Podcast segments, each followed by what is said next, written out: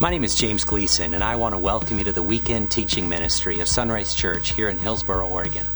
Now, Sunrise is a church devoted to being a safe place to hear a life changing message. And our vision is to lead people in a growing relationship with Jesus Christ. And so every weekend we share a message of hope from God's Word, the Bible. Now, if you'd like to know more about discovering and growing in a relationship with the God who loves you, please take a moment to visit our website at www.isunrise.com. Now, from there, you can learn how to connect with the God who loves you. Then you can learn how to grow with others along the journey of life. You can learn to develop a heart to serve the least, the last, and the lost. And finally, you can learn how to lead others to know Jesus Christ on this journey of disciples making disciples. And so now I invite you to follow along with our weekend message as you discover the heartbeat of God.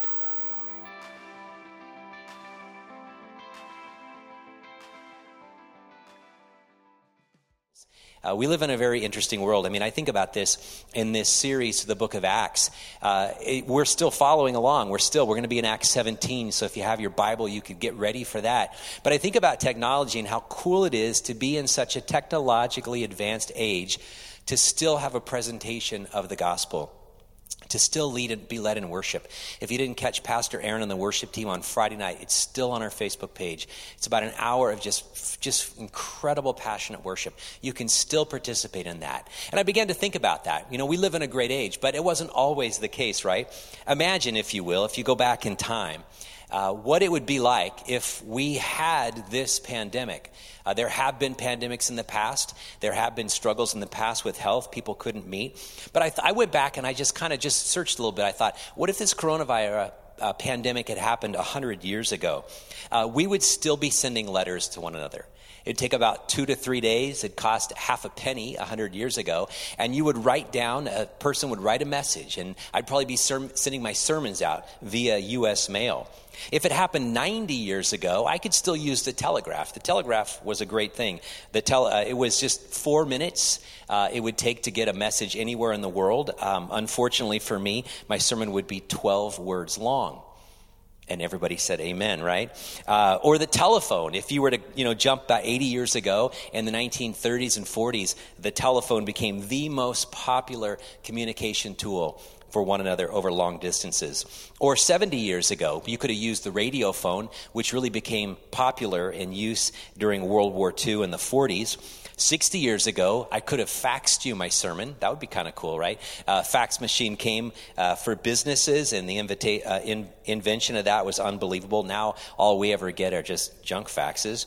Uh, even 50 years ago, do you realize that we could have emailed? Now, it was pretty, you know, informal, pretty uh, basic, rudimentary kind of email system, but we could have emailed 50 years ago. Most of us didn't really pick up on email till AOL, and those discs kept coming in everything we, we bought uh, or in the mail. But email was a popular way uh, 40, 50 years ago. Uh, also, 40 years ago, we could have used mobile phones. If you were rich and had a really expensive car, uh, the modern cell phone was invented in the 70s, but it was massive. It was a, a struggle to use. But if it had happened 30 years ago, you know what? Did you know the emoji was created 30 years ago? It wasn't called that, but it was the emoticon. And a guy sent it out for the first time in an email in 1982 to make sure that all the other professors in the university knew he was kidding. 20 years ago, we could have texted this message out in all of our worship songs. Uh, the coronavirus would have happened 10 years ago. We probably would still be using the technology FaceTime, uh, Facebook Live. And I think it's amazing time to be alive and to utilize these things. And the challenge, I think, for us, and maybe those of us that are older, is how do we use technology to advance the message of Jesus? See, the message of Jesus is 2,000 years old. And how it spread was from contact, just like a virus, from one person to the next. It became something that overcame all of the darkness in the world. And it dispelled all the doubts about Jesus. And people, one by one, shared the message of Christ. Culture changes, technology changes, the message of God doesn't change. But how do we take the never changing message of God and see the changing culture? Uh, we're going to see the Apostle Paul do that in a beautiful way today in the book of Acts. If you've been with us, uh, maybe you're brand new with us, I'll just get you up to speed. Uh, the message that Jesus shared when he was alive was of hope through Jesus Christ and in the way, the truth, and the life that you could repent of your sins and turn to God and be saved. And you would have not just an eternity with God, but the fullest life, the best life possible now, the abundant life. And when he died and went on that cross to carry all of our sins and to pay for all of our own brokenness.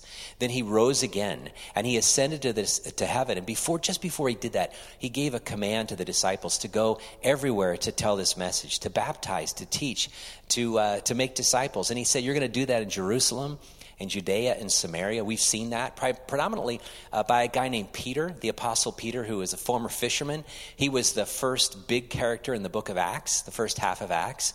But then it transitioned to the ends of the earth, to where the message went not just into the Middle Eastern area, but into Asia and into Europe. And it was the Apostle Paul, a former Pharisee, who led that charge. Now, even after the fall of the Greek Empire and going into the Roman Empire, the city of Athens was still one of the key cultural centers of the world. It was the intellectual capital of the world. To put it in our perspective, it was kind of like the best of Los Angeles and the best of New York City and the best of Washington, D.C., if you imagine there's even a best, right? And you wrap it up with the best of all the Ivy League schools and you would combine it, and that was Athens. It was an amazing culture. And that is where we see Paul going next to share the message of Jesus. So if you've got a Bible, Acts 17, verses 16 to 17, 17, I've got it here on the screen.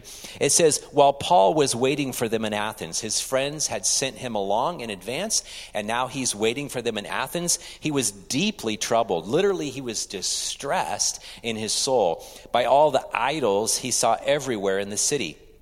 He went to the synagogue to reason with the Jews and the God fearing Gentiles, and he spoke daily in the public square to all who happened to be there.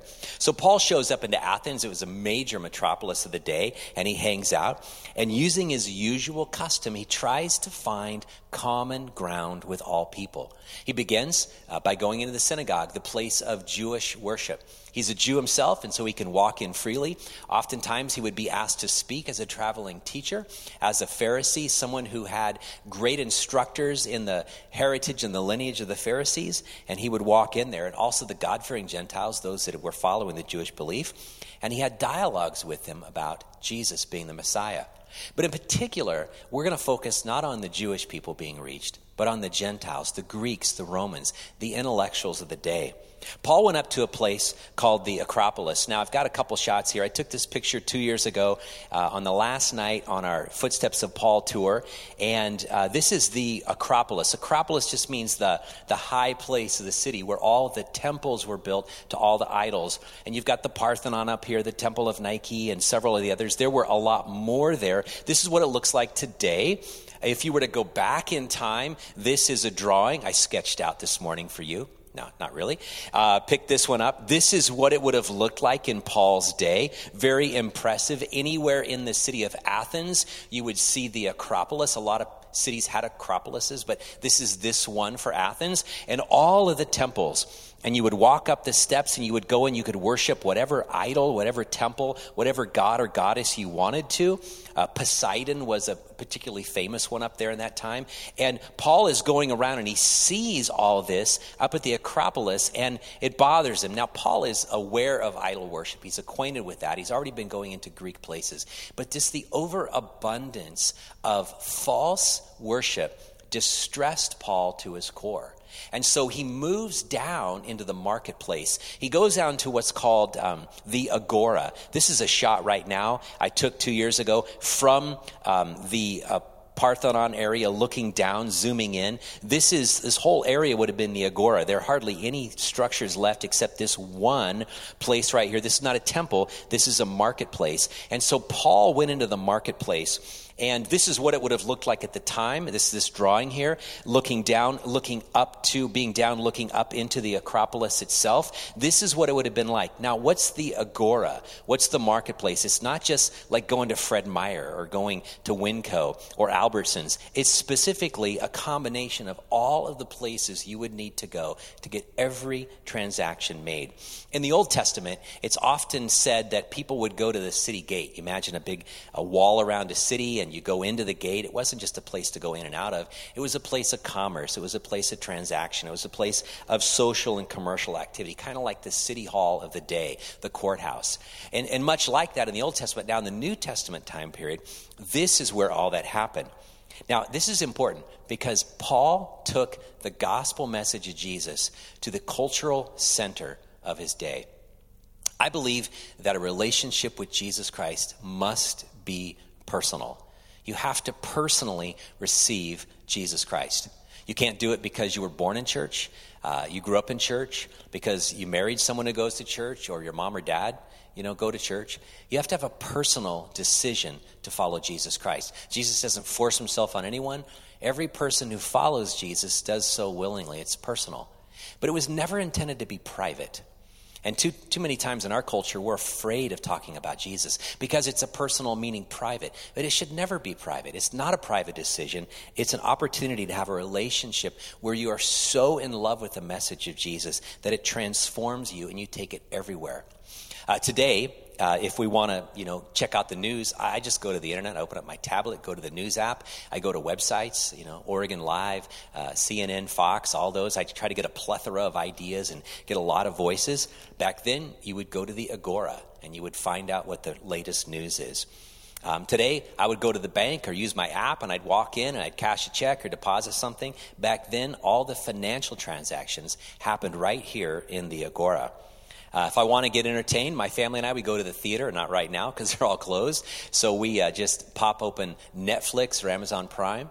Back in the day, if you wanted to go to the theater or the arts or be entertained, you'd go to the Agora, you'd go to the marketplace. It was the place where everybody went, it was the hub of the city. And I love this because the Apostle Paul is not intimidated by the sheer scope and size of this. He walks boldly in and he begins to talk about the most important thing in his life, and that is his relationship with Jesus and his passion for other people knowing about it. I believe with confidence that we can go out this very week and know that the message of Jesus deserves to be discussed. When Paul went in and he began to talk, he used what was called the Socratic method from Socrates, which you know, it was very popular at that time. And it wasn't a debate. He didn't stand up on a soapbox and just preach loudly. It wasn't some kind of demeaning conversation. He didn't demand that they listen to him. He didn't try to destroy their arguments and philosophies. He dialogued with them. He asked questions. We don't do that a lot today. I mean, when you think about it, the reality is Paul was so firmly convinced of the the ability for the message of Jesus to withstand any opposition and any argument and any question that he willingly discussed it with anyone who would talk with him in the very heart of the city. What is that for you and for me today? Where is the agora? Where's the Acropolis? Where's the religious, philosophical worship going on? Where's the marketplace, the exchange of ideas? Probably these days on the internet, right? How do you have a discussion with someone? How do you respect people? How do you challenge their belief and are confident of your own belief? This is what Paul did. He, it says he had a debate. Um, and this was a dialogue here with some of the Epicurean and Stoic philosophers. When he told them about Jesus and his, the resurrection, they said, What's this babbler trying to say with these strange ideas he's picked up? Others said he seems to be preaching about some foreign gods. Now, this is kind of cool. A couple thoughts on this. There were two leading philosophies of the day, two uh, basic ideas, two roads you could go down. One was you would follow the Epicurean way, and the other was the Stoic way. And they were the basically the, the two ways. Those were the options. If you wanted to follow the Epicurean way, it meant you denied yourself nothing. Every pleasure was yours for the taking. After all, you only go around once in life, so indulge in any pleasure. Only by indulging in all the pleasures could you really appreciate what the gods have given you. You got to get everything out of life, right? Because you only go around once. But the Stoic way was the opposite. It was, no, you should deny yourself because you only go around once and you want to live a good, honorable life. You want to live a life of fatalistic duty so that you could seek the higher good. You could attain some kind of perfection. Uh, Epicureans, they just wanted bottom line pleasure. Stoics, they wanted bottom line perfection. But neither of these groups really, truly believed the gods were personal. They only would give you whatever they wanted to give you to accomplish the life that you had. They called Paul a babbler. It's kind of a cool word. Um, when, when, they said he was a babbler, it, it, the literal word is a seed picker. And, and, the picture, the idiom, the, the idea is of a little bird that goes around. You've seen them. You've been at a restaurant. Eh, you know, you've been at a cafe somewhere, and all the birds just flutter around, right? And there's a little bit of scraps left from this person's plate, and a little bit of scraps left from this other person's plate. And so birds just go around and pick whatever food they can.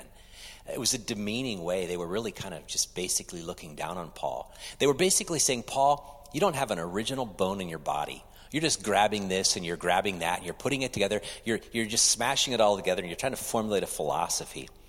It's kind of like the people of our age today when they read a certain website or only one news source and they go back and forth and they devour everything that's online. And then they come up with these what they think are original ideas but all they're doing is parroting. They're just spouting what other people want them to say on facebook right? Or on forums. And that's what they were saying. Paul that's all you are. You don't have an idea.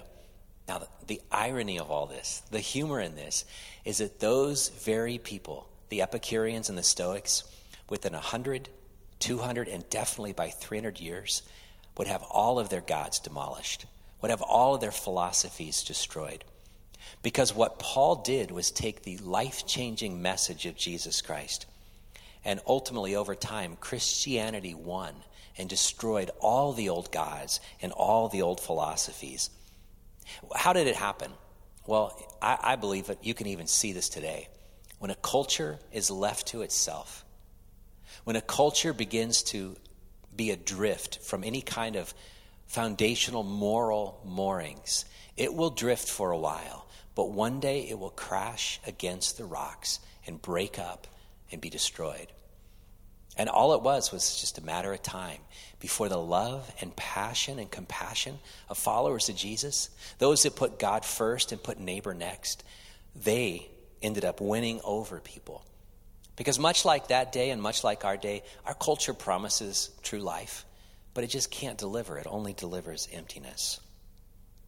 I think it, about our world today with the coronavirus, the COVID 19, is that it is really opening up the reality of people. I watched a report this last week. A person who had survived the 1977 New York blackout said, I know what it was like back then. I've been through disasters. This is different. Everybody is far more selfish. That's why everybody bought out all the toilet paper, right? That's a very personal thing, right? You, nobody bought toilet paper to give it away to others. Everybody is scrambling for themselves. We're in it only for ourselves. My friends, we have an incredible opportunity to speak into this a love and passion, a passion for God and a compassion for others. We can go make a run and buy all the toilet paper and give it away in Jesus' name. Now, the Stoics believed that if you lived a good and moral life, everything would work out for you. Only by sacrificing your pleasures could you experience true life. The Epicureans believed that you had to live life to the fullest and go after everything and push aside all morals and all understanding so you could get everything out because you wanted to indulge to find peace. Both were wrong, and both are still wrong today. Those are empty paths to walk down. Those who try to indulge every pleasure and numb every sensation end up in recovery groups, people. End up broken, end up empty and lonely. Those who abstain from all pleasures to live a, a really good, clean life, a life of perfection, they end up being alone too, because those are the religious Pharisees who think that they can attain something. Both of these cultural elites, they laughed at Paul. What he was doing, though, and what really you and I could do today, is to expose the deep need and the empty futility of what their culture has to offer and show them Christ. So it says there, they took him up to uh, a high place. It's interesting. Uh, because of what Paul was doing down there in the Agora, the marketplace, they took him up to the Areopagus, the high place where the philosophers went, the high council the city. Some call it Mars Hill.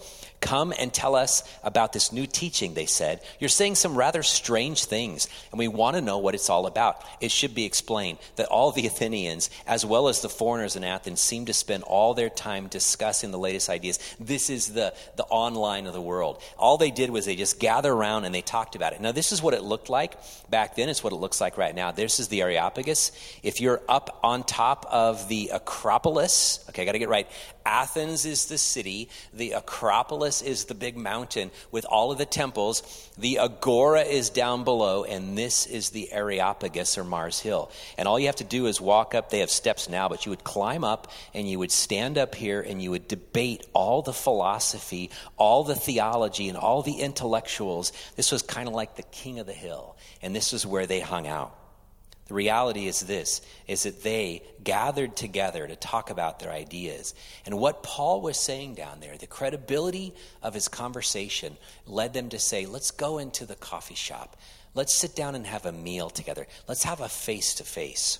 It says, So Paul, in this sense, standing before the council, addressed them as follows Men of Athens, I notice that you're very religious in every way. For as I was walking along, I saw your many shrines, and one of your altars had this inscription on it to an unknown God. They were just covering their bases. This God, whom you worship without knowing, is the one I'm telling you about. Now, first of all, Paul commends them for their religious desire. Everybody has a desire for the spiritual life, there's a longing in every person. There's a search for God. And Paul begins by developing some common ground. And he commends them for their passion for religion. And then he finds something, and he noticed it up on the Acropolis just to cover their bases an, an altar to an unknown God. And he uses that. It wasn't an altar to the true God, to Yahweh, but he says, I want to tell you about that God. And he says, He is the God who made the world and everything in it. Since he is the Lord of heaven and earth, he doesn't live in man made temples, and human hands can't serve his need. He's getting a little critical of all their temples temples here, for he has no needs. He himself gives life and breath to everything, and he satisfies every need. From one man, he created all the nations throughout the whole earth. He decided beforehand when they should rise and fall, and he determined their boundaries. What Paul is saying is this he's explaining that, that he worships a very big God, a, a very real God. The Greek gods of that day, the Roman gods, were temperamental uh, that you could tick them off in just a moment and you dared not upset the gods or they would destroy you. They might get mad at you and fire down lightning from heaven. You had to live in fear so you could appease the gods. Paul jumps in and says, Hey, I know you're searching. I know you have an emptiness. I know you have a longing. I know that there's a spiritual center to your soul. And I want to tell you about the true God. I don't think people today, by and large, deny a spirituality. They deny religion, they deny organized religion. But people believe, by and large, there is a spiritual part of our lives. Paul spoke into the spiritual search for meaning, for understanding and belonging, and you and I can still do it today. Paul let them know that there was a God that was so much bigger than they could ever build a temple to, as impressive as their temples were. There was a God that created everything, he didn't need to be served. They were offering sacrifices continuously up on that hill to their God or goddess. The real God doesn't need your sacrifice, He wants something closer, more permanent. Paul says this His purpose was for the nations to seek after God and perhaps feel their way toward Him and find Him, though He is not far from any one of us. I just want to stop for a second. That is a good reminder for everyone. I don't know where you are watching this, uh, whether it's your home or it's out somewhere. I don't really know. I don't know where in the world you are actually, uh, but I know this wherever you are, God has already been there, and He's, he's right there next to you. God, if we just would turn around, we would see that He's been walking with us the whole entire time. Paul says, all this search that you've been making, this path you've created for your life, this pleasure or no pleasure, this, this perfection or just let me just give into everything. I want you to know that there's a God who created everything. And that God wants you more than you want either your stoicism or your pleasure. He is not far from any one of us. You, you, you might be, probably, you are alone or you're with your family watching this. You might be isolated. You might, for the next few weeks or months, we don't know how long, be alone. As Pastor Aaron shared, where even two or three are gathered, but I'll go so far as say even one. Wherever you are, that's where God is. Because you can't escape the God who's everywhere. And He's put all these things in motion. I believe even this week, He is allowed to be put in motion. He has maneuvered things so you would see Him, you would know Him. And then Paul does a beautiful thing here. He quotes from their own poets and philosophers. He says, here's a quote For in him we live and move and exist. As some of your own poets have said, we are his offspring. And since this is true, he affirms their search for meaning. We shouldn't think of God as an idol designed by craftsmen from gold or silver or stone. I mean, Paul masterfully quotes the music of his day, the movies of his day, the media of his day. He quotes Netflix, he quotes Amazon Prime, he quotes the news sources, he quotes whatever reached people's heart. And he says that, you know, those people actually, without knowing it, were speaking truth and speaking the elements. It goes on to say God overlooked people's ignorance about these things in earlier times, but now he commands everyone everywhere to repent of their sins and turn to him. That's the crux of the gospel to turn from your sins, to walk a different way, and turn toward him.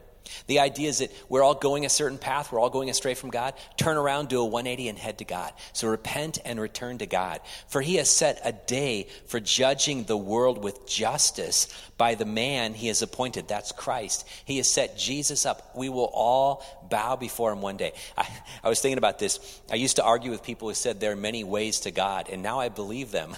I actually believe all roads lead to God. They all lead to Jesus. You just don't want to be there when they lead to the end. Because the fact that the Bible says one day everybody's going to bow before him. And only those that have bowed in this lifetime will have freedom in Christ. The rest, the rest will be judged according to their deeds. Yes, all roads lead to Jesus, but not in the way you might think. He proved to everyone who this is by raising him from the dead. Paul gets to the resurrection, but the reality is this is that he doesn't get very far here. It says, when they heard Paul speak about the resurrection of the dead, some laughed in contempt, but others said, We want to hear more about this later. That ended Paul's discussion with them. But some joined him and became believers. Some followed Jesus because of this message. Among them were Dionysius, a member of the council, a woman named Damaris, and others with him. Now, Paul didn't get to finish his speech. Why? Because nobody believed in anything beyond this life. The resurrection, though, is the crux of the gospel message. It's not just one of the points we believe, it is the point. It's everything. Without the resurrection of Jesus, you have nothing. Without the resurrection, Paul says in 1 Corinthians, we're just empty fools and our lives are hopeless. How do we know that God exists?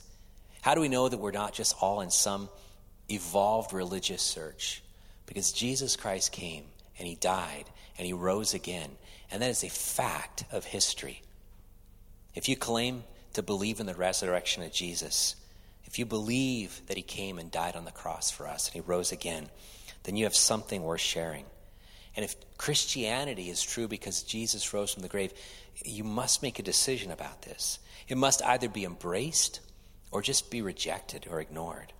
That's exactly what happened to Paul on that mountain, on that hill. One of the great things we can be reminded of here is that not all hearts will be open to the message of Jesus. Not all minds will be able to have an honest conversation about Jesus. He knew his culture and he spoke the language of his culture. So, friends, where is your Athens today? where, where is the city where everybody goes to? Could be your city, it could be a large metropolitan place, could be a country store, right? Where is your, your, uh, your, your marketplace, your agora? Where do you gather together? It could be the gym, it could be work, the cooler. Well, more importantly, though, where is the Areopagus, the place where you have an honest conversation with people? Paul was a master at this. And you know why he did all this? In fact, he not only tells us why he did it, he tells us how he did it in 1 Corinthians 9. I love this. Take a look at this. Paul says, Even though I'm a free man with no master, I become a slave to all people. Why? To bring many to Christ. Paul was willing to change his preference, his own desire to bring many to Christ. When I was with the Jews, I lived like a Jew. Why? Not because I'm a hypocrite. I lived like a Jew to bring the Jews to Christ. When I was with those who followed the Jewish law, I too lived under that law. He didn't have to, but he did it. He submitted himself to the law to win Jews to Christ. Even though I'm not subject to the law, I did this so that I could bring to Christ those who were under the law. He goes on to say this. He says, when I am with the Gentiles, the Greeks in Athens, who do not follow the Jewish law, I too live apart from the law so I can bring them to Christ. I don't follow the Jewish law. I don't list all the things that I do. I don't even care about that because I care about the people I'm trying to reach because I want to bring them to Christ. But I do not ignore the law of God. I obey the law of Christ. I don't go out and sin. He goes on to say this when I am with those who are weak, I share their weakness. Why? For I want to bring the weak to Christ. Yes, and here it is. I try to find common ground with everyone, doing everything I can to save some. Why? I do everything to spread the good news and share in its blessings. The reality is this is that you are perfectly situated in your neighborhood, in your school, in your job, in your community wherever you go, wherever you are, because God wants you to be there to reach people for Christ. But who are you reaching for Christ? Who are you building common ground with? Are you willing to change your preferences to as, so as to win people for Christ? You know, in Acts 17, you can actually kind of look down on Paul because he didn't win a lot of people to Christ. Peter preached in Jerusalem and 3,000 people came to Christ. Paul preached and only a few. But that's the way it is sometimes. Sometimes when you talk about Jesus, people will sneer and mockery. Some will su- subject you to laughter. Some people will just mock you. But some people are searching for meaning. Why would it be any different for you and for me? But you and I need to go out. We have opportunities this very week to build common ground, to see a need that's out there with this virus, to see that what's going to grow into loneliness and isolation to be able to make phone calls, to send emails, to maybe knock on a door, stay a safe six foot distance, you know, but to love people in the name of Jesus. And I believe that when we serve them, they will see Christ in us and we can have a conversation about Jesus. I'd like to pray right now. We're going to bring the worship team up. I want to offer an opportunity for us just to kind of acknowledge what God has done and said through Paul. Father, for everybody out here, uh, specifically those who follow Christ, May this encourage us to open up our mouths, to open up our hearts, to open up our eyes and see people all around us, and to engage in a conversation. Not to demean people or to destroy them, but to have an honest heart to heart dialogue and share our passion for Jesus. Father, people are more open today. We know that people come to you in tension and transition and trouble. And today, this week, people could respond to this message or in the weeks to come. And it could be, yeah, uh, odds are, yeah, people are watching that are not followers of Christ. They may be church attenders. They may have not even ever poked their foot, walked in a, into a church. But the reality is this, is that they've been trying to live their best life possible. Been trying to pursue pleasure or perfection. And you speak into that because what really matters is that all of the pleasure of the world comes from the perfection that Jesus was and is and what he did on the cross for you and for me, God. I, I, just pray that we would be willing to receive it. We'd be willing to ask questions. And Father, if there's anyone here who's just have their heart opened up, may they just send an email in to pastors at isunrise.com and ask a question. We could call and we could have a conversation. We could talk about you because you're the hope that we have. Without you, we have nothing. This world is empty and one day will pass away. But in you, we have life. In you we live and breathe and have our meaning. And so we pray, Father, as the weeks come and weeks go, that we would put our faith and trust in you alone and be strong in the passion for communicating Christ to whatever culture you've placed us in. In Christ's name, amen.